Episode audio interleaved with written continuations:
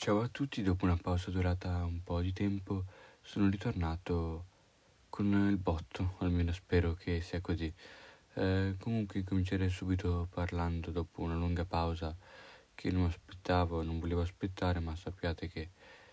comunque un po' se mi seguite sapete che purtroppo non riesco a pubblicare regolarmente i miei podcast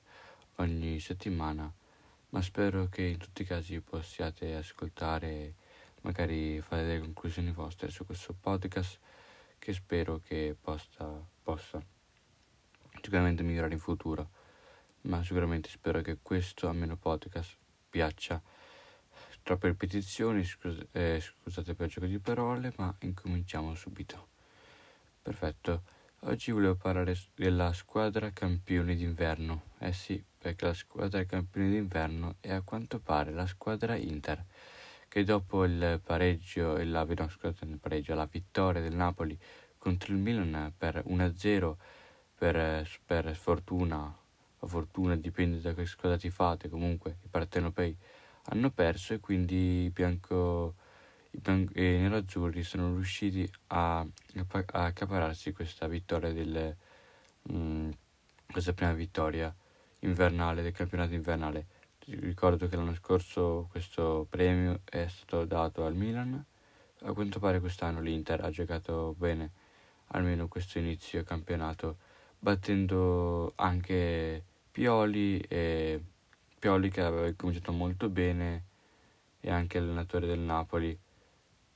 che sarebbe Spalletti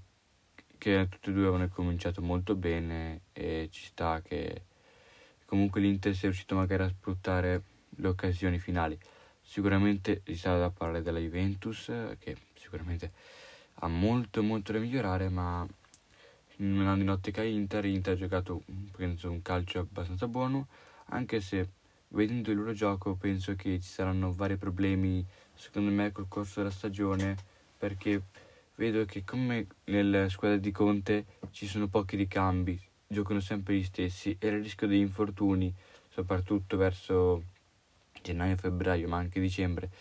rischia di alzarsi sempre di più con il freddo che avanza, quindi speriamo che uh, comunque non ci siano infortuni gravi per iniziare qualsiasi squadra, così almeno da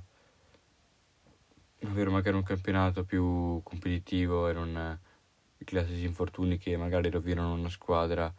e magari ne favoriscono un'altra. Spero comunque questo breve podcast ti sia piaciuto, ti ricordo che se vuoi puoi seguirmi eh, questo podcast eh, su Spotify ed Apple Podcast e via dicendo. Grazie mille e buona serata buona giornata o buongiorno dipende da dove guardi e quando guardi questo podcast